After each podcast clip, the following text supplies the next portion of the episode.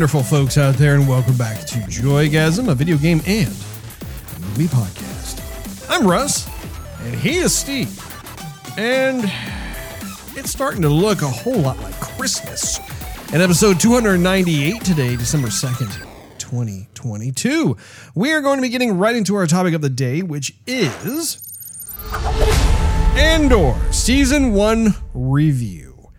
So there's no need to fast forward whatsoever, but we do ask that you smuggle that subscribe button and free that notification bell. That way you will not miss a single solitary episode of Joygasm that drops once a week each week. And we should go into the fact that uh, we will be discussing spoilers. So if you haven't seen the show, just be forewarned. Steve, this has been an interesting situation because as normal Disney Plus shows typically go, we hmm. usually have about six episodes per season. Right. This one, however, is interesting in the sense that they pretty much kind of released two seasons worth as it applies to Disney Plus because we have 12 episodes of Andor. And so mm-hmm. we've been able to actually get a whole lot more VOD, aka video on demand, hmm. When it comes to figuring out just uh, what this whole thing is about. Or video that we demand. Indeed. And we demand more video. Indeed. Dov. Mm-hmm. Mm-hmm. Uh, actually, not really. Yeah, that's actually what I was hoping for. It was you get an E for effort, Steve. so, what did you think of the show overall with the twelve episodes? All I, right. I, I actually, I hate to cut you off, but we did do a previous episode of Andor with the initial for six episodes. And so that was kind of more of like a where it ended up. And so if you're interested in checking that out, you can see a lot of our comments back then. Continue, Steve. Well, that wasn't like all of like the full six episodes. That was like, Like four. yeah, Yeah. yeah, yeah. yeah. Um, no, I I like this show. Uh, I thought they they did a great job. I thought that all the extra screen time they gave everybody was well worth it. Nothing felt rushed. Uh, maybe a little bit slow at times, pacing wise, but uh, I appreciated all that they did. It kind of felt refreshing in a way. It felt. Uh, I remember the comment that I made before uh, was was. Um, the adults seemed like they were right in this one. Like people were more invested in it. They were committed to it. The characters were, were committed to their characters. Uh, everybody was delivering their lines well. We had a little bit of back and forth with Diego Luna because he's just kind of expressionless. He's like he's bored all the time, sort of thing. Kind of melancholy. kind uh, of yeah. yeah yeah i mean i think he delivered his lines well i think he i mean i'm giving him acting chops but as far as expression uh you know we didn't we of course we were not so much uh, giving him kudos for that. But uh the show overall i think it's one of disney plus's better shows my opinion. Uh, it's not going to be as explody as some of the other Disney Plus uh, Star Wars shows, uh, and that's definitely okay. Um, this one just felt more serious. It didn't feel like uh, we had to follow a main character or a, a, a bigger character or a bigger villain around uh, in the Star Wars universe. This is like the, the kind of nitty gritty stuff that's happening on a regular basis, and it felt and it feels human and it feels uh, like you what, what you would expect. And um, I liked I, I just I like a lot more than um, the criticisms that I, that I have for it. So that would be, I guess, my high level thoughts Oh, nice. of the show so far, Russ. Very nice. And, and you did finish the all like all twelve episodes. Oh yeah, stayed up all night watching it. Yeah, I went to bed at three in the morning, Russ. Good man. Yeah. Oh, I would have gone to bed sooner. Force is strong with this one. I would have gone to bed sooner, but um, one of the episodes made me go to sleep. Oh, So I was, yeah, I, I, um, passed out, and then I woke up at the end and thought, oh, I'll just sleep for ten minutes. I'll just rewind it back to what I missed, and then uh, back, back, back, back, back, back. back. Okay, Yeah. pretty much the whole entire thing. I like, I missed like probably. 35 minutes out of 50 or something like that. I can totally see you like almost like you're you're sleeping in bed and you wake up, you're like, Andor! Your wife's like, "Who's who's Andor?" Explain yourself. You're like, "Nothing. It's just a TV show, honey." They smuggled uh, weapons and oh, boy, the mission, yeah, the mission. the rebels. Yeah. I gotta get grandma out. Stuck in the chair. that robot is so insolent. Passive aggressive. Grandma boy. can't take that with her weak ticker. yeah, right. Which wake up, Binks. Sorry, I woke you up. Yeah, yeah. oh boy. Well, thank you for that, Steve. Ah, Thank you for that, indeed. welcome. I agree with one of your main points, which Oh, you did only one? early. Well, there's one that really stands out to me and that I wholeheartedly agree with, and that is the fact that this just seems like a more mature take uh, in the Star Wars universe. You know, I, I think that um, this particular show is a pressure cooker. Yes. You know, we're seeing a lot of the the different actors and characters all thrown in at different parts of the story and you know basically ratchet up that pressure and see what's going to happen as a result Did feel pretty tense at times. it did feel pretty tense at times despite the fact that there really weren't that many moments of big explosions That's or right. fighting or or whatever so um no it, it was um it, but I appreciated that though. I thought it was really nice um, to have things kind of changed up a bit in terms of instead of having because I mean I, I love me some explosions too. Don't get me wrong. I enjoy me some Star Wars style explosions Sure. and, and swash sci-fi bucklery. And uh, in the, in the, in this situation though, I enjoyed how things kind of built up. Um, the other thing too, and this is something that we talked about um, as well in the the previous You just touched me. I did. I like to touch them, poke them. I also really loved the visuals of this. This was one of the first times I've watched um, a Disney Plus show where it it it just looks like a movie. I mean, you- you're watching it, and the cinematography is great, the acting is great. There is uh, just a certain level of production value that I really appreciate, and I think it's it's also largely the same. Like in the Mandalorian, for instance, the Mandalorian is another example where I think we can all agree that the production value is at a point where that could, I mean, it looks like it could be a movie as well as a TV show. So I think that th- this definitely fits into that. It also really ties in nicely to what the creators did with Rogue One, a Star Wars story, which is what they did first before they did this show. And you see like how they're being very thoughtful and pragmatic about how they are kind of giving this as a bit of a prequel to that particular movie. I was gonna say, uh, tagging on to your production values. To me, it seems like they filmed a lot more outside, or um, maybe they used a lot more different like production sites, I guess, versus like green screen. Sure. Because sometimes you could see just you- you could basically just tell what's behind him, right? It's not so evident as it was before, like oh, a blue line right around me, you know, sort of thing. It's a green screen. Uh, but it just seemed like they were outside more. Like he, you, when when they were interacting with each other in that little valley, for example, just random breezes would come by and, and blow their clothes Sure. or blow their hair. Yeah. Um, or you'd see just like the trees in the background. Uh, maybe they still use green screen. I don't know, but if they did, had me fooled. They have new techniques when it comes to that sort of thing that honestly really got started around the Mandalorian show. And really, really great. But yeah, to your point, I think that there are quite a few different actual on location shoots for the show and it pays off. I mean, you you look at it and you just as a viewer, you, you believe that they are really are on these different alien planets. And honestly, you know, when I think of Earth, there are so many places that I myself have never been to. And then on top of that, I mean, I'm when I say myself, I'm just talking about like tourist locations. Like I've never been to Europe. I always want to go to Europe. I want to check it out. I've never been to Japan. I always want to go to Japan. But that aside, there are places on the globe that are very alien in nature in terms of just things that we're not used to seeing, like certain rock formations or different types of exotic locales that, you know, you have different types of uh, scouts in the movie industry that go out and they Sure. you know research up this stuff. They go, oh, I found this great little cove or whatever, right? And you you see it in shows like this, and it's like, my goodness, that looks so alien. But it, in actuality, it's actually just a, a really cool, hard to get to location on Earth.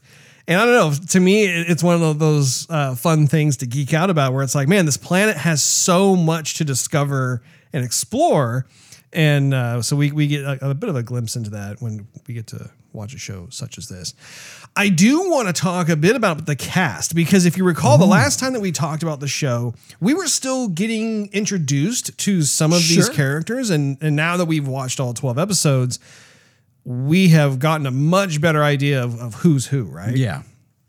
I ended up making two lists. I made um, the list I, I just simply call the good, and the other list is the boring. And the boring is, you know, certain things like either the character I felt didn't get developed enough, or maybe the performance just wasn't resonating with me, that sort of thing. So that that's Okay. that's what I classified as, as the boring.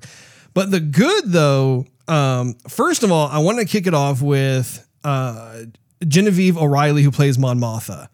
I found every single scene that she was in to be captivating, and it was such a departure from like um, other parts of the show. And I think that, that, that the the kudos really go to the show's creators in this regard, where they were able to tell so many different stories from different vantage points of different characters from different social statuses and you know where they come from in the galaxy and that sort of thing, and how you could go from being like in a prison to like all of a sudden being in kind of more of like the political elite, right? And and you're seeing how these different characters um, arcs are slowly coming together at certain places, right? Right. So kind of intersecting here and there. She was the senator, right? Like, kind of like the government official.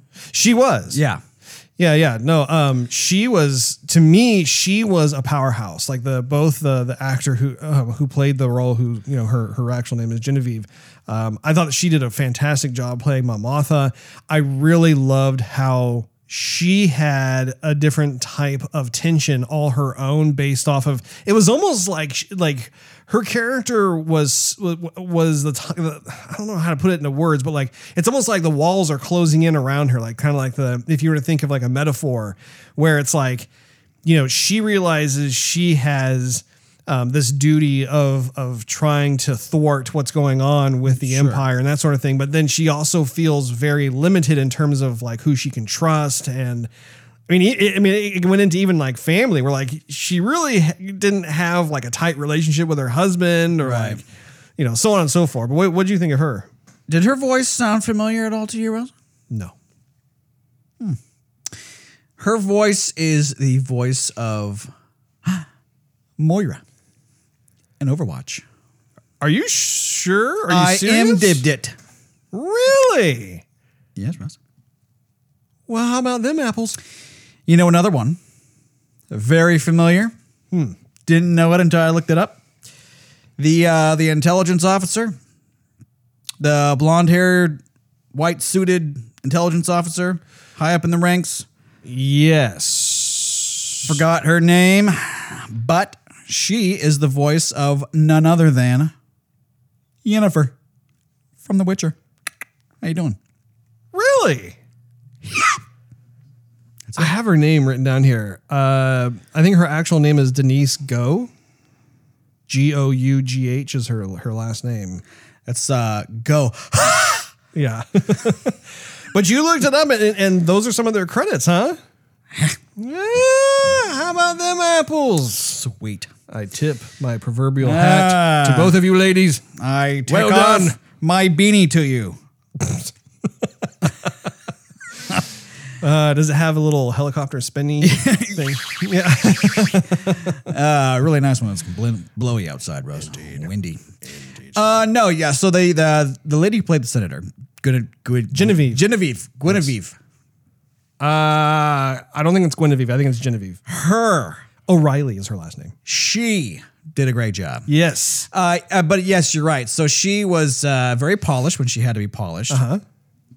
And uh, you really felt this the the tension come on when when scenes came that required her to to change you know, or flip the coin rather, uh, when when she was talking with what's his face, uh, the main rebel guy, Indeed. the arms dealer guy, sort of thing. The what's his what's his name? The guy who who brings Cassian to the other planet, or the other the other side of the, the planet anyway. What's his face? I forgot what his name is. uh, Luthen. Luthen. Yes. That's what, sorry if I blew your ears out. There, That's bro. okay, Steve. I do that from to That's okay. I get excited. Uh, so anyway, when she, when they were speaking, Yeah. you really felt the tension. You felt the tension at the dinner table Mm-hmm. when she can't reveal too much to her husband. Her husband, I would probably put on the boring list, honestly. I mean, she was kind of a hmm. I didn't, you know, I didn't find him boring necessarily, but he was he was a weasel. He he definitely yeah. seemed like a pretty aloof. Like he had he he had his own motivations. purposefully aloof. Well, exactly. Yeah. Like like I th- I think that he his character was designed in such a way where I think that their marriage was headed in the direction of being estranged. You know, like like she, they were together at that point in time. Like like their relationship was there out of convenience because they had to have the optics, right? Like because she's a political figure, she needs to have this unified front of having like this oh this family and everything else. Or they're like a power couple, perhaps. Maybe, but like she seemed to be kind of she was the main senator Sure. person. He he was kind of along for the ride kind of thing. They got and we found out that they were introduced. They got to know each other when they were kids, hmm. and due to their particular customs of their planet and everything Right. else, that like they ended up getting married when they were very young. So you you know there's a history that's there, but at the same time, I, I feel like. It's not really romantic, you know. No, it's not romantic, and he doesn't back her up as a parent either. Like when her daughter's Yeah. popping off at her, and he's just kind of slumped at the table, and she's looking at him like, "Are you gonna, you know, help me out?" there's there's clearly issues. There, there's there there are marital issues Issues. with the two of them. But again, that plays up really nicely with the character development of her character as well as just like how we are seeing her get developed throughout the uh, the whole entire show because you are seeing not only there is family drama but then there's also political drama she is feeling exposed based off of what she what little she can do to try and aid the rebellion in, in its kind of infant state if you will at that point in time infancy. Indeed steve indeed But they just didn't really hash it out too much, or his character. No, and I don't think I don't think it was necessary. I think they dropped enough nuggets to be able to get the viewer to understand. Okay, this is the type of relationship that she has with him, and if they decide to do another season of Andor, um, Andor, yeah, Andor. Yeah. say Cassian. I'm like, no, it's Andor.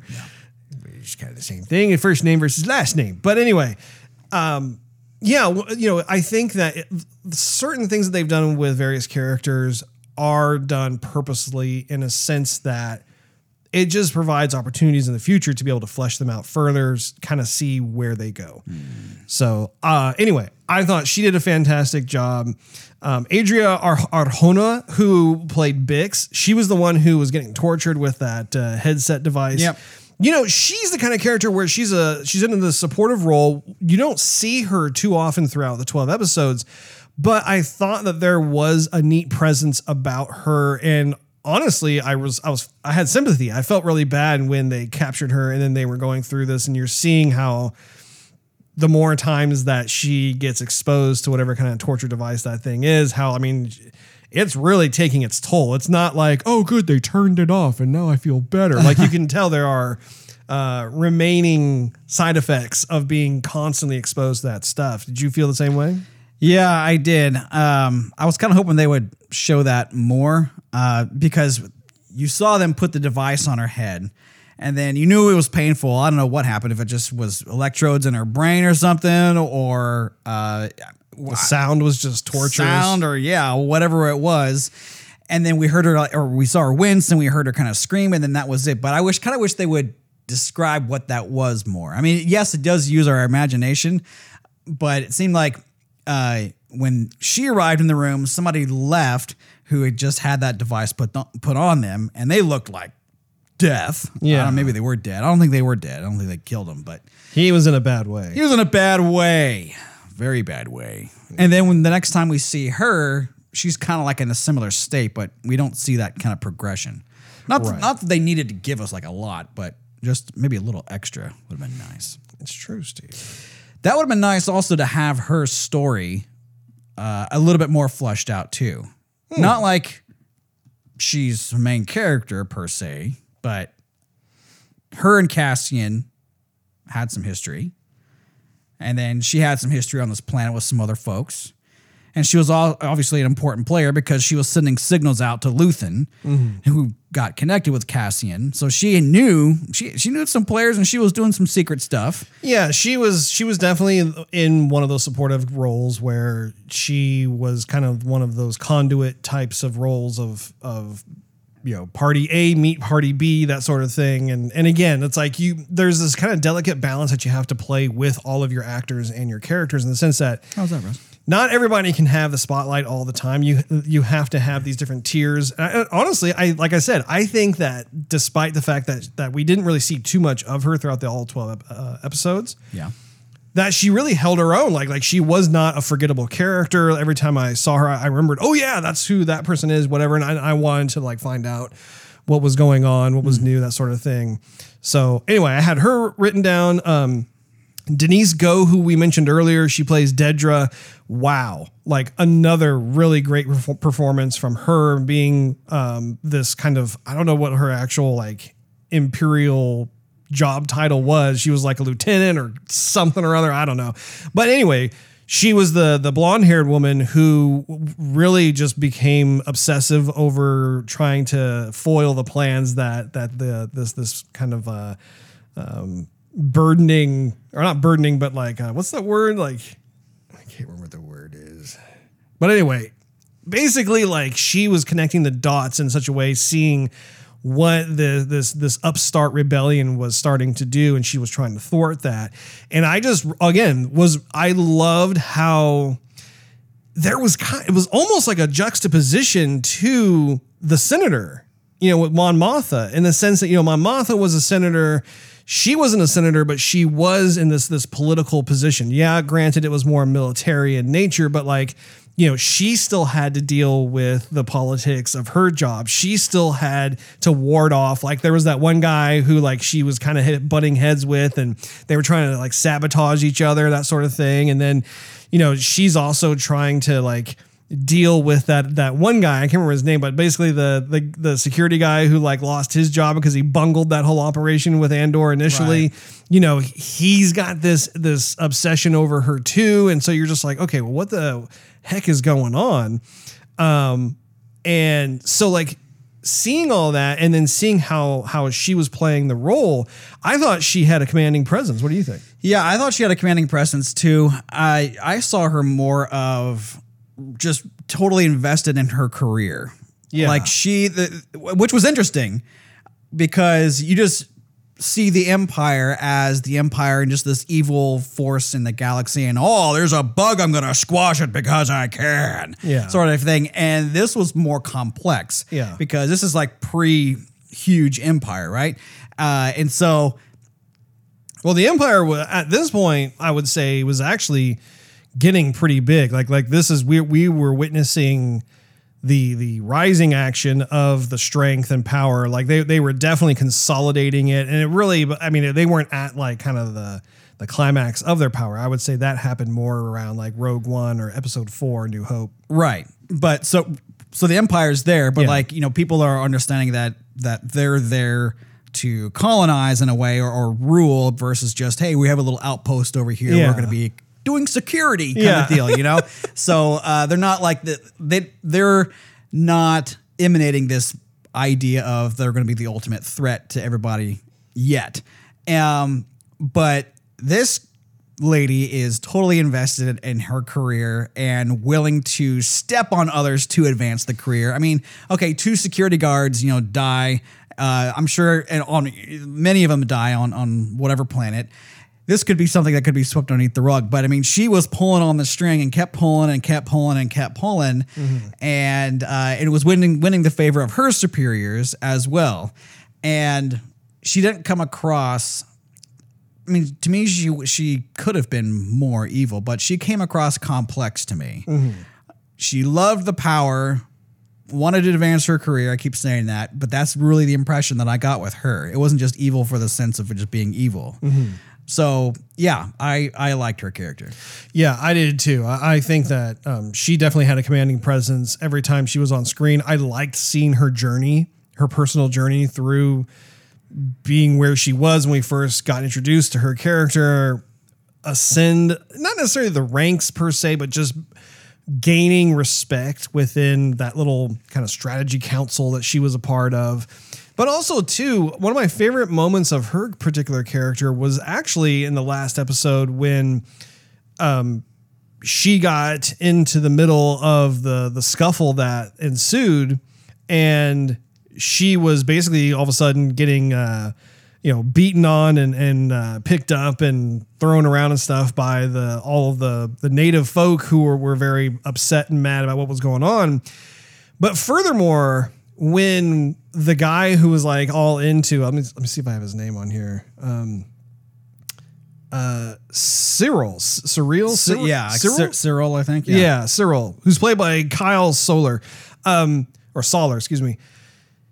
You know, the the moment where he saves her from the the riot, from the um, uh, what do you call it? Gosh, what's that word? When you have a bunch of almost like a people, mob. Mob. That's it. Thank you. Man, a, three letter word just it sounds like a slippery pig. Um, anyway, I love that moment where she realizes who he is when he pulls her into that one room and she is terrified. Not of him, but just she, for the first time in her life, experienced what it was like to be completely powerless and vulnerable. and vulnerable. And the, and, and the whole time, all 12 episodes, we're seeing her as she, I mean, she likes the power. She mm-hmm. likes being in that position of invulnerability, right? And to have that stripped from her in an instant to the point where all of a sudden she, there was nothing she could do. And in fact, if, if that one guy who like, she pretty much kind of like, you know, kept a stiff arm to, cause she was like, who the heck are you? Like, I'm not interested in you. Like, Yeah. what is going on? You know, if he hadn't um, intervened, she probably would have either been severely injured or or killed in the process. So again, I loved how they didn't have to spoon feed us that. It was written all over her face, which is a testament to her acting. I felt like her acting was like just perfect. It, was, it was like wow, that was that was something I I did not expect to see from her character. And when I saw it, I was like, wow, okay, that is cool. That is a very ironic coming full circle with her character. That was a cool scene. Uh, that was uh, that was one of the that was the final episode, I believe. Um, yeah, there's something to be said for when you're commanding orders behind a desk and you're screwing with people's lives that don't have any effect on yourself, but have an effect on like your, your decisions have ramifications on people like living like normal human folks. But you don't see that that sitting behind a desk, Yeah. right? You're just typing out an order, telling someone to do something, like dictating here and there, maybe swiping something on your little tablet, but you don't see the effect in people's lives. It's like a false sense of security. That's right. Until you're in the thick of it, you're right down in the battle. You're like, can I shoot? Do I know how to kick a you know some butt here? Do I have a weapon? No, I don't. Yeah, Yeah. But the other guy did. Okay, he wasn't you know, ranked as high as far as you know being an official or being a commander or anything. He was a lot lower on the totem pole. But I mean, he had battle experience. He knew how to shoot. He knew he wasn't so panicked at the sight of of uh, crowds or you know destruction, explosions, that sort of thing. And in a way, it was they were equal. He got her out of the situation where she could have been easily killed or tromped or whatever. And there's less panic on his face than there is on hers. There was like just terror Yeah. expre- expressed in hers. Yeah, absolutely. The next uh, actor I have on here is Varada Sethu. She played Cinta Kaz. Um, she was one of the kind of the freedom fighter rebellion types. Um, she was the the Indian lady. The Yeah, I thought she was fine. I don't know. I, I kind of thought her character was a bit throwaway. yeah, I'm not saying she did a bad job acting at all.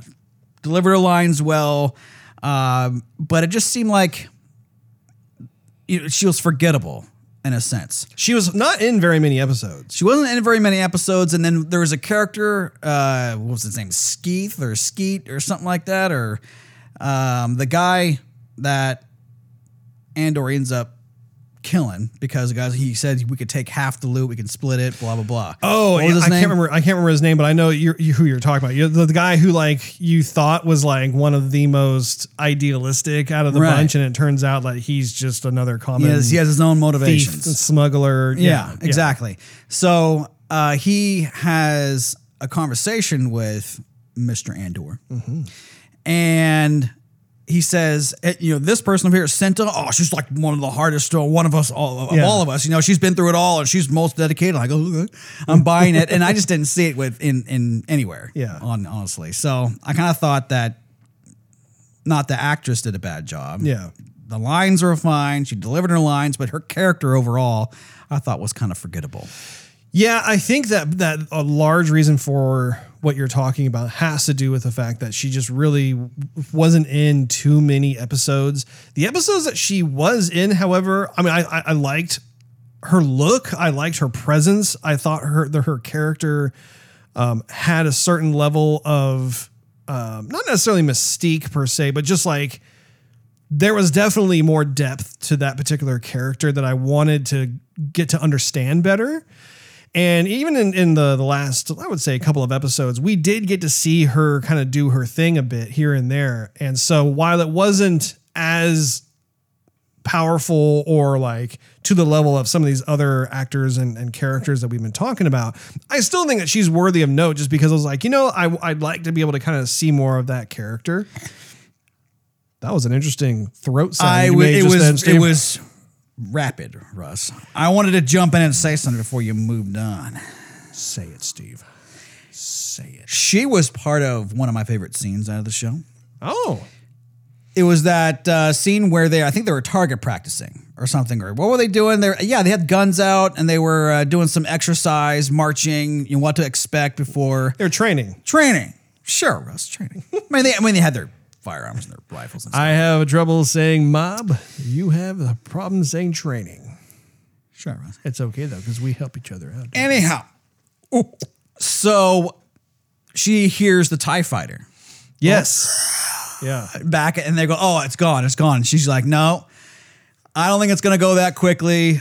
And they cover up all the guns and everything that would just give them away. Yeah. Uh, because anything the pilot's gonna see is just random people. And, you know, it's not just on a different show, if the Empire saw random people, they'd be like, "Oh, enemies, random people there, let's kill them," sort of thing, you know. But they were coexisting at the time. There were other tribes that were living on this planet or this area. Yeah. and so the fact that they that it flew by, being inquisitive, was fine, even Yeah. though it was kind of really in their face. But they knew that you know had this thing seen their weapons or seen what they were doing, of course, that you know they probably would have taken them Maybe out. suspicious. Yes, but uh, so she says, "Okay, cover everything up." You know, I don't, I don't think it's, he, that was just a one-time pass. I think he's coming back, and they trust her, and that thing comes barreling over the hill and goes right in front of them. Oh man, I, I just everyone was asleep. I really wanted to. Oh, yeah. crank up the volume on that. Yeah. that was a pretty awesome scene.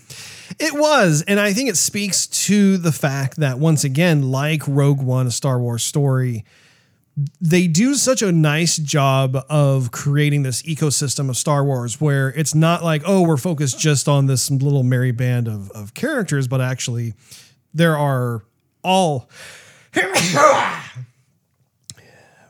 me. Good luck editing that out, Rosa. As I was saying. I'm gonna breathe that in. Yeah, wafting. Wafting. It's a good thing we have some Tasty. as I was saying before, all of a sudden my body decided to Convulse. yeah simultaneously combust. Um, Inject all that snot out of your body. gets all over the lens. Anyway, what I was saying was I really liked how the the the show's creators have been continuous in developing this overall like galactic ecosystem where there are all kinds of things that are happening at given points of, of time, or maybe they're happening simultaneously, like while, while we're seeing this thing go on, meanwhile, this thing is going on. And I just really appreciate that as a Star Wars fan because I want there to be kind of like this larger than life situation. And I feel like that's the biggest thing because they don't have the luxury of being able to rely on the stalwart characters like Luke Skywalker, Han Solo, like Princess Leia, Chewbacca, Lando, you know, so on and so mm-hmm. forth. But what they can rely on and what they can push, in fact, is okay.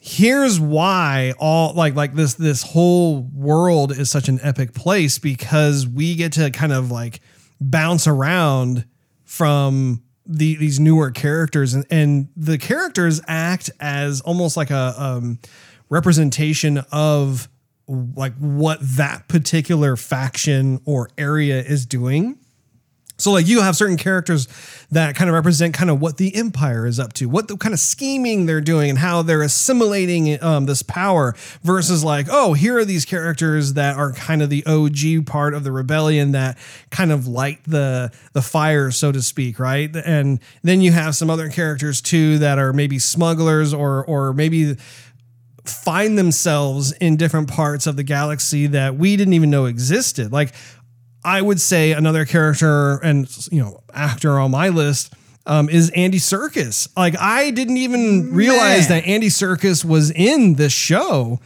and all of a sudden, like the whole show, like does this hard turn left that I was not anticipating at all, and all of a sudden we're in some kind of prison that's who knows where it is in the galaxy, but it, it, I mean honestly those episodes were some of the most powerful, memorable moments I feel like from the show. Do you agree? I do, but that that prison sequence, I will say, and at least in the beginning, I thought was one of the weak points of the show. Oh, Honestly, um, I don't know if we want to segue there quite yet, or if you, if I could just say something real quick. ahead. Yeah. So I was, this could have been a, of my mental state of the time, but To remind you the time you busted out of prison. yeah, let me show you the tats I got in prison rest. you um, Shawshank redemption yourself out of there, didn't you? Anyhow, so he is Cassian is telling his grandma, "Hey, we gotta go." Is his mom or his grandma? Who? The old lady. I think she was. She was like his adoptive mother. Sure, great. His mom, basically. Great. Yeah. I So, mean, she was old enough to be his grandmother, but I think by all intents and purposes, I mean, she saved him when she was a kid and then grew, you know, grew him up, but Grew him up. not like a vegetable. Here, I grew him up. No, she raised him. I put him in the dirt. It came out a man. um. So we Dirt from the Shawshank Redemption pocket. we, we see him tell her we got to go. We can go anywhere we want to go. Let's Yeah. go tonight. Let's go in the morning. Whatever. And then all of a sudden we just see him on a different planet, and he's just kind of whistling Dixie, toodle doo, and I'm like, oh, he's oh, okay. He already left. Yeah. Okay. Um, this is the place he decided to go, and the stormtroopers were behind him, and he just th- kind of thought, okay, they're not after me because they know who I am, and they just kind of, oh, whatever, you know. It, he just didn't seem like um, he was so hardened and, and, and jaded. It seemed like he was a, a um a sequence in memory, but not necessarily present time to me. And so, but they kept going with it, and I just thought, okay, it's happening now. Uh huh. And it's not a memory. Even when the stormtrooper is speaking with him, he just seems like a regular guy. He doesn't seem like Cassian that we've been following this entire show. He's like, oh, I'm a tourist. Yeah, what's up? What's going on? I didn't do anything wrong. You know, he didn't like he didn't outwit the stormtrooper. He didn't Right. try and fight him. You know, maybe he just didn't want to die. But uh, it just seemed like everything impressive that he had done in the show was gone in that sequence, and then now he was just in prison. I think that that particular sequence that you're talking about, where he was on that other planet, because if you recall, he was able to walk away with all those credits, and he he Sure. really felt like, oh, I can start like the ideal life that I want for myself, and that's why he wanted to try and bring his mother along, but she wouldn't have any of it, and so he, you know, we see him like like you know he's got some. Uh, I mean, I interpret it as like some hot prostitute that's Sure. in bed. You know, he's got all these credits and stuff. And at the same time, the, the whole, like, the point of that was to demonstrate how, despite him being on a completely different planet, he was, in fact, a tourist.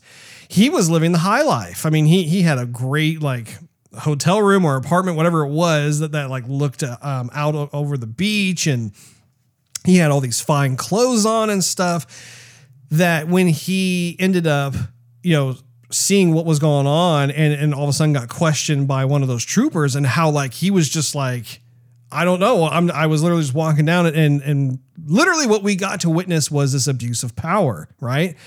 We got to witness was which was basically um, a totalitarian like authoritarian dictatorship that was happening where there were no citizens' rights whatsoever. Like basically, if a soldier or a trooper looked at you cross, then they could basically ruin your life. Right. There was no like representation. There was no like you know, uh, uh, you know, blind justice or whatever. Right.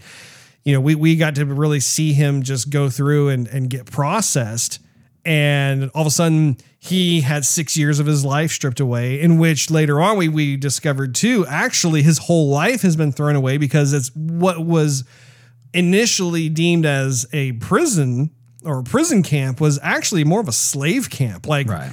they were doing those kind of things on purpose because they had nefarious plans to do something like, I don't know, build the Death Star, and you need a whole lot of labor to make something like that. So again, those types of things to me I felt were very powerful because it it forced Andor to have to mature and realign his thinking on things because his whole life was just thinking, oh, if I just get enough credits, I can just get out of the smuggling business and I can just have an easy life. And and he really learned the hard way that like, no, actually, it doesn't matter what you do with those credits and whatnot. The main problem is actually the Galactic Empire, and Right. they're gonna make your life a living hell, I got all that. which is great, right? It, it, it is good. It kind of reminds me of um, the scene from, I think, uh, the third Lord of the Rings, the Return of the King, where Merry and Pippin are like, "We're out. Well, let's just let's go home back to the Shire." Yeah. And then Pippin goes, "You don't understand. This is so big. This is so huge. If we don't do something now, as small as we are, there's going to be no Shire to go back to, and everything that we've been fighting for is going to be lost." That's a very good. Just got goosebumps. Oh. Um. Anyhow, so yes, that scene reminded me uh, of that, but um, that's where I think I had the pacing issue. Is that in the prison there wasn't enough really to keep my focus. I think there was an entire episode and there was just nothing happening except for talking, really. And then I'm like, okay, like what's gonna? I need more than this. You know, I need some drama. I need something like you know, shove popcorn in my mouth. You know, give me something else. And then there just wasn't um, until you know, of course, a few more episodes down the line or towards the end of the show. Uh, then it really picked up and I was back on track. Yeah, I, I just thought it was such a treat to see Andy Serkis in a Star Wars movie like this. You know, this is actually his second role because he was the uh, the antagonist in the newer Star Wars films, and the name escapes me for the moment. But he was basically playing kind of like the the Emperor version two, but he you know he was playing that CG character that had the big gash in his head and his face looked all gnarly and Snoke or Snope. It was like Snow with a K, I think. yeah, maybe it was Snoke. Yeah. Yeah. So anyway, this was his second role in uh, the Star Wars universe, and I I just loved it. I loved his performance. I loved just what what the whole thing represented, and I don't know, like it was such an unexpected turn and treat. Yeah, it was it was a total treat, but like that's the kind of stuff that makes the show really strong in my opinion is like you know you you have these unpredictable moments that are they're not even moments but like you know these unpredictable turns and then suddenly it's like oh wow like and for me it, it was a bigger deal because of the fact that Diego Luna's acting and and whatnot for this character Andor and I've said this in in the the last uh, episode that we did our impressions of this show on he just doesn't resonate with me within this role. Like I'm sure there are other types of roles, um, such as Narcos, for example, that like I resonate more with what kind of performance he's giving. And it's not entirely his fault. It's more about how the character is written because there's just no charisma. If you recall, I was talking about charisma and that sort of thing. However, in this whole jail prison sequence, that actually caused me to kind of get to know him a bit more and appreciate him a bit more. I still think he's kind of one of more of the boring characters, honestly. partially be also because there's just such such a, a large roster of characters that we got to know in this this show, and as a result, like we have like a number of of characters and actors. I'm just like, oh wow, like like these are the ones that are my personal favorite. But in terms of what we got to see with that, I just I, I really did love it. I love the whole jailbreak sequence. Um, and honestly, again, coming full circle and having that that little twist of irony at the end where they've uh, won their freedom, so to speak. People are jumping in the water, but then Andy Serkis's character says, "I can't swim," and we're just left with that. Yeah, and then Andor gets knocked off into the water, and that's all. Yeah. Ugh. Yeah. And, and I remember thinking at the time, like, what are you gonna do? I mean, you can either live with this as your legacy of you let what five thousand people, I think it was in total. I think they were talking about, uh, go back to their lives. You freed five thousand people from a slave camp, um, and so that's what you've done with your life, which is phenomenal, which is amazing can you live and if someone can someone drag you you know there's no life raft there's no nothing everyone's just swimming for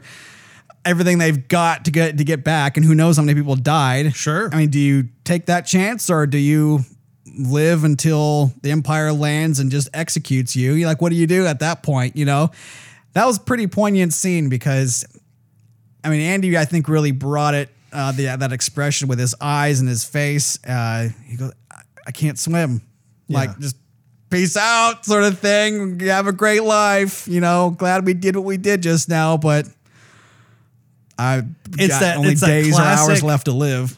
Hollywood tragedy. Yeah. Right. Where where like you, you see this character that I don't know, like everyone finds to be pivotal and interesting, and you know, you kind of witness them come around and you see their character development and then they, they're they're offered their freedom in which case if you recall like his character in particular was like counting down the days he had like 218 more shifts or days or something like that before he was freed and so that meant uh, it clearly meant a lot to him that he's like, look, I don't want anybody screwing up. I don't want anybody acting out.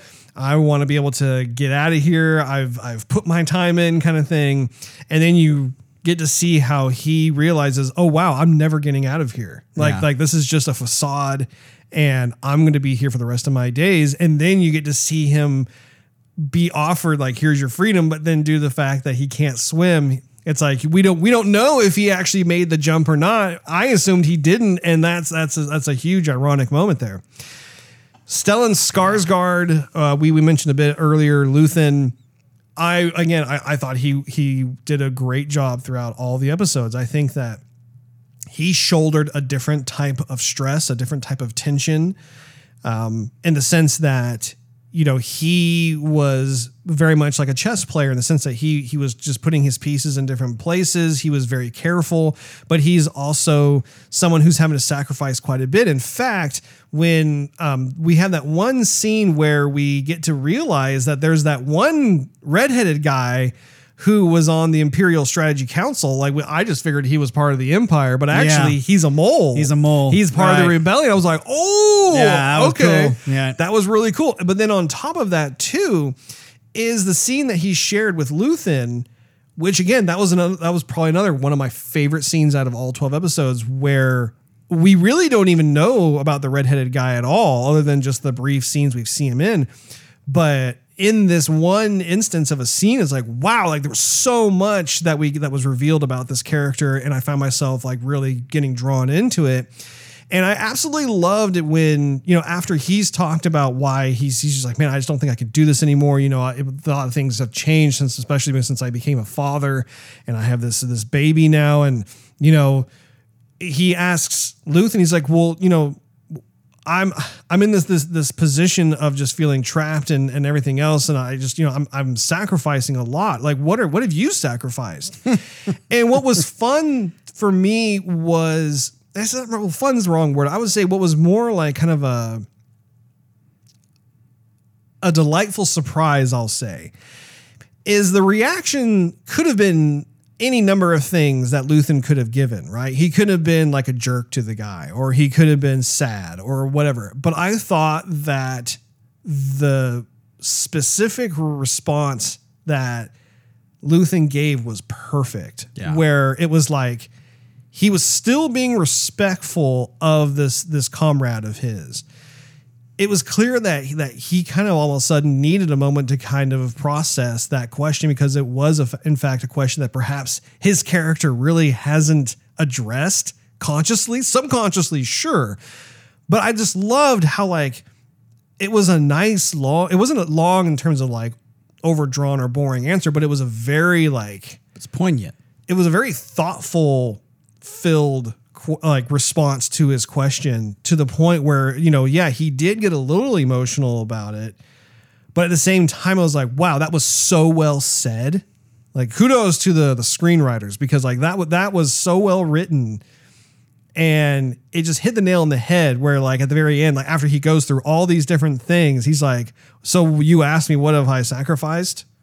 Everything um, and I think that that is at the crux of the show, where especially when it comes to the the rebellion side, you we really get this this this broad understanding of like how much pressure they're under. And again, it's like what I said earlier. It's it's a pressure cooker of a show, but you see you really see different forms of sacrifice and how these people understand that what they are doing is for the greater good, despite the fact that their lives will most likely be ruined or maybe Changed, yeah. killed Yeah. Uh, in the process. So that to me, that that had a lot of weight to it in a very good way because that's the kind of stuff that I think helps to separate it from more of like kind of more the shallow, one dimensional. Yeah, and that was that that scene also was very good because I mean, so they're they're in the elevator, they're in that spot where they can't be heard, can't be noticed, in the middle of like a tower, the structure part of the tower. And they're having that exchange, and yeah, it's uncomfortable because the guy works for the Empire and he's being this mole. He doesn't want to find out because he has more to lose now. He's got a wife, he's got a kid, and I'm like, okay, I you know I can't enough. I don't have kid yet, but I mean I can understand the fact that okay, Even the mental stress of him being all alone. the mental stress of him being all alone. And and so, but if Luthen would have said, "Ah, yeah, okay, you've done enough, peace out," sort of thing. The dude's still working for the Empire, who's the enemy. Yeah. And so, like at that point, we're adversaries. If you stop, and I think he realized that too, which is why they didn't really get close to each other. Well, no, actually, if you recall, the redheaded guy was actually saying that he was thinking he could just quit the job working for the Empire. And so that that's when Luthen was saying, No, you don't understand. Like, this is not a job that you can just leave. Like they they don't work that way. I, I may have missed that then because the way I understood it was he he didn't want he he was too fearful of continuing to be the mole and to get found out and then killed and also like his family being killed and so he wanted to stop being the mole. Hmm. That's how I maybe interpreted that wrong, but that's how at least I understood it when I was watching it. And then that whole exchange was uh, you know, Luthen said what he said, which is what you what you quoted, and then they went on their merry way. And the guy had to take a bit to process and collect himself and think like, okay, yeah, I need to continue this. You're doing this job. It's not all about me. It's about collectively the cause. But I don't know. I just thought he he came across to me as if he just wanted to be working for the empire, collect a paycheck, you know, or advance his career, and that be that. Yeah. like, that was the safer option because if he became a regular citizen again, then he would be one of the regulars, you know, one of the the underlings in a way that was uh, about to get crushed by the empire, and he didn't want that either Yeah. so he, he was like you know self-conflicted but anyway to me it, it was just like okay if you're walking away from this you're my enemy and i might kill you for it. Like right right here right now. But he didn't and he gave him new vigor i guess for the cause and then they they departed. Right. Yeah, the the show itself so far has a number of very powerful, memorable scenes that rely a lot on the actor's ability to to deliver, and I feel like they are delivering um, in a lot of different places. Ben Miles plays Senator Tay, who was the friend of Mon Mothma. He was that older gentleman who was also a senator. I've never seen him, at least not to my knowledge. I don't. I don't think I've seen him in anything else before. I really liked his look, and I liked how he delivered his lines. I thought he was a, a very unique character. Um, again, one of those characters that you really don't see in a lot of episodes. You only see him here and there, whatever. But like the times that we do see him, I'm I'm enthralled. I'm like, okay, who is this guy? Like this guy. I mean, he has what I call like the old school Star Wars look. Like he totally does, yeah. fits like Star Wars style characters, in my opinion. And um, and it was great to be able to see like like how he was getting kind of roped into some of this stuff and like some of the relationship com- uh, complexities of like with him and Mon Mothma, how they were kids growing up, and you know she's trying to rely on him for things, but yet he ends up like introducing her to like I, I don't know if he if this other guy was just a thug or if he was also a politician. I I, I, I couldn't quite understand that, but like you know, she once again another component of like the walls closing in, where like you know, due to the fact that she had four hundred thousand credits that were missing.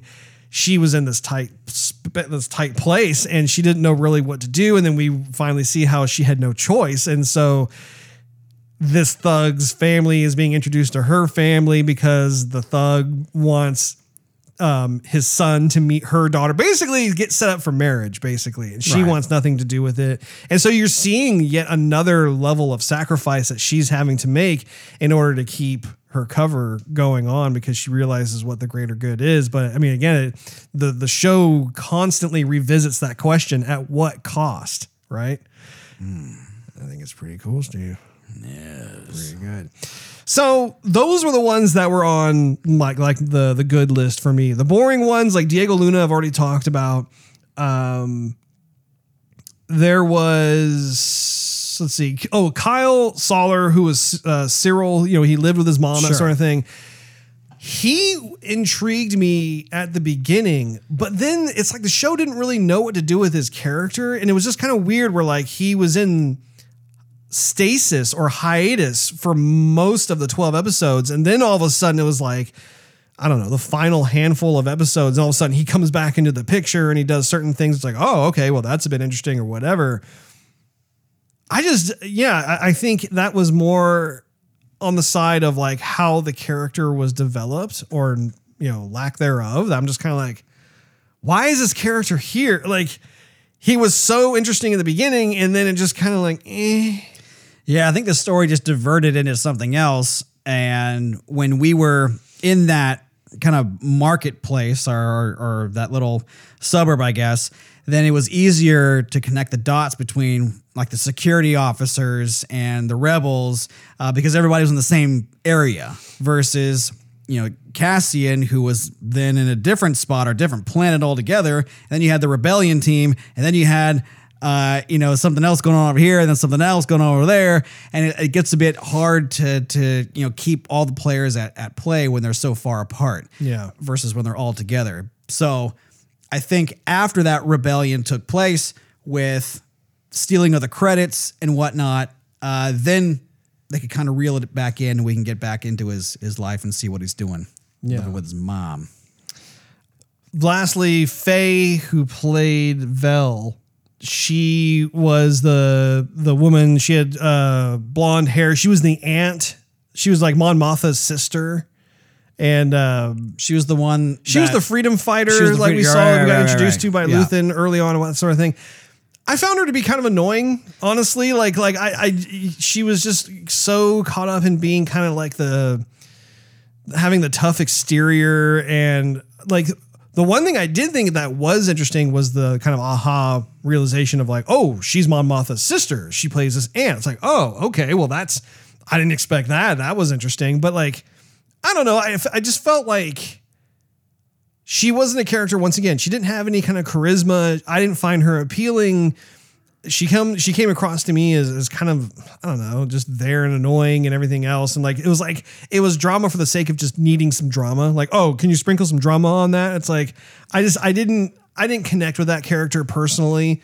And um it's, it was interesting too because I felt like her her purpose in the show got wrapped up when Cassian went over and like basically like you know said this person tried to rob you of your credits and stuff. You know she was trying to save um, the other kid who had been uh, basically killed, and that was kind of the end of it, right? Like it was kind of like you know Cassian took his share and he left her with the uh, with the remainder, and left, and it was kind of like okay, I, you know I feel good about this. Like okay, that that that part has Right. played out. Now we're going on to the next chapter, but then to have her reemerge, I'm like, why? Like, and, and even at the end, like she didn't do anything revolutionary or Remarkable, remarkable or I mean she was just kind of there and she gave her kind of squinty hard look and assessing the situation and yeah I'm just like eh no I'm bored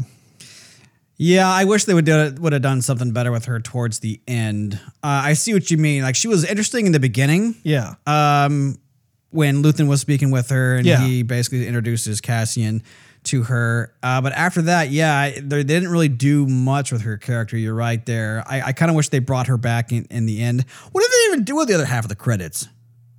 what do you mean Cassian got his, and they stole a bunch of money. oh I can't remember What did they do with it? I think it was to fund the rebellion I'm guessing, but they never really. At least I totally missed it.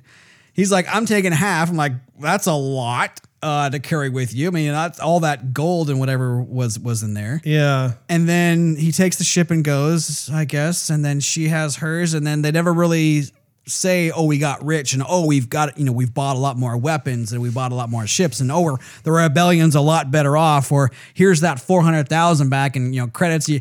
yeah I don't remember I'm like, what happened to it? yeah I'm sure it's it's there we just missed it um Great. Both I- of us.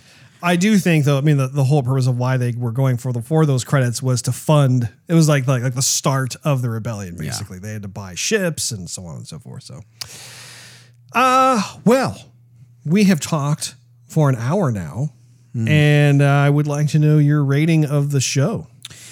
Russ, I'm going to give it a four star. Four star from Steve. Four stars. Um, uh, this show was definitely a, a breath of fresh air. I think it came out on Disney Plus a little bit too late. I feel like um, I think this should have been one of the shows like after the Mandalorian to continue the whole like upward slope of the Star Wars content they were bringing out.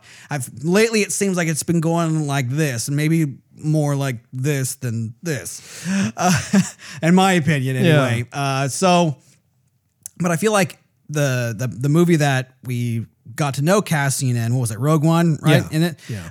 was fresher in everyone's minds earlier on than like now. So I I, I think the show's a little bit late coming out, but I'm glad they brought it out. Mm-hmm. I I feel refreshed in the Star Wars universe, seeing this show as good of quality as it is with the production values being on location, not so much explosions and lightsabers and, and green screens and whatnot, but more character development and quality of writing. Thank you very much. Yeah, yeah. Uh, directing, music. There was uh, tension, like we've been talking about. Um, the complexity of everybody's decisions having weight and bearing on on other people.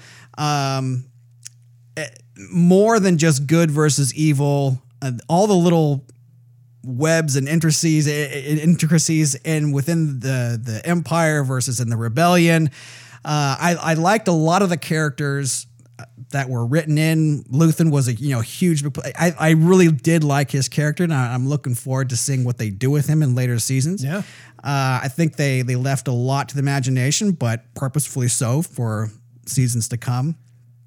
Um, but I, I'm with you in that, you know, Diego Luna needs to have like more expression to bring more presence to the screen. He doesn't do a bad job acting. I thought his acting was great, except for like his expression. That's like literally my only criticism of him.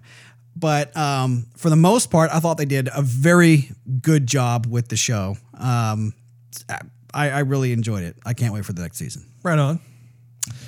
Thank you for that, Steve. You're welcome. I too give it four stars. We are simpatico yet again, Steve.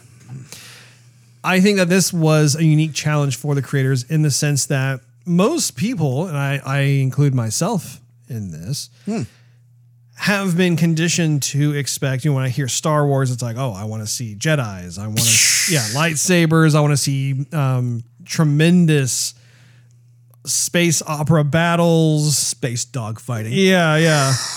Uh, just, you know, the kind of the the, the, the tried and true of of what we have come to expect from Star Wars. But um, in this instance, though, they went out on a limb, and I commend them for it because we got introduced to a number of quality characters. Uh, many of which I'm very interested in seeing, like if they decide to greenlight additional seasons. Very curious to see where they go from here.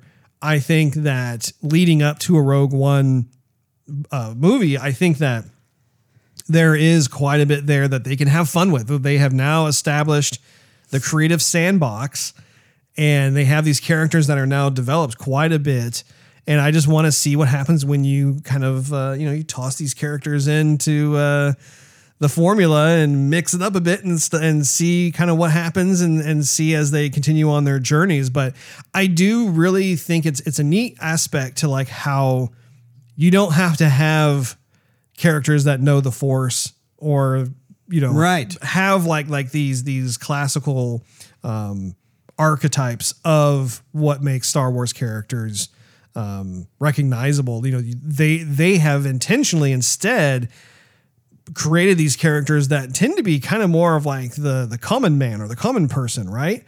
And that is is something that that is a, it can be a creatively difficult lift to make but if you make it successfully it's like oh wow because they're speaking it's almost as if like kind of the running theme also works in their favor as they approached making this show which is like you know the I don't know, like like the the, the overarching goal is worth the you know kind of the sacrifice that they make, right? Well, it's like you know what is what we're doing all of this so that we can provide more of this well-rounded world that is alive and organic and breathing and like you know has a symbiotic relationship with each other and like you you get to see kind of this evolutionary period of what's happening between the the classic Star Wars movies. I don't know. I, I think that a lot of that is a lot of fun to be able to see. I do think it is interesting in the sense that it is a a departure from the tried and true formula of Star Wars. You know, what we talked about, like the George Lucas Star Wars films, because there was a more of a balance between good versus evil, right? Like you had your merry band of protagonists and they had their banter and like we enjoyed seeing them get themselves into these like seemingly impossible situations but somehow they made it out they survived you know and there was a hurrah moment kind of thing. This doesn't have that anymore though. This is this is predominantly in that more you know the empire has won. These people are, are recognizing that they've got to push back but at what price? And so it's, it's very heavy right? It's it's, it's, it's this very uh, melancholy pessimistic environment that they are in. And so it, it is a bit of a change in that regard too, where it's like, you know, I do like having a balance. I like having, you know, mixing it up where we get to have more of that swashbuckling goodness and stuff like that. But that's not to say that like I don't enjoy this at all. I do think that this is a, a nice breath of fresh air, I will say. Hmm. That wraps up this episode of Joygasm. Thank you so much for hanging out with us. If you enjoyed this episode, we invite you to check out patreon.com slash joygasm, which is spelled J-O-Y. G-A-S-M and consider becoming a monthly contributor. You'll gain exclusive perks and early access to the show. Not to mention it financially helps us continue doing the podcast. Also, click on that subscribe button as well as that notification bell. That way you will not miss a single episode of Joygasm that drops once a week each week. And while you're at it, you can do a search for at Joygasm TV on your favorite social media platform of choice. We're on all of them. Last but not least, do a search for Joygasm TV on Twitch to see us stream our gaming adventures live every Wednesday night at 9:30 p.m. Central Time. We hope you have enjoyed hanging out with us as we have you, and we will see you next week.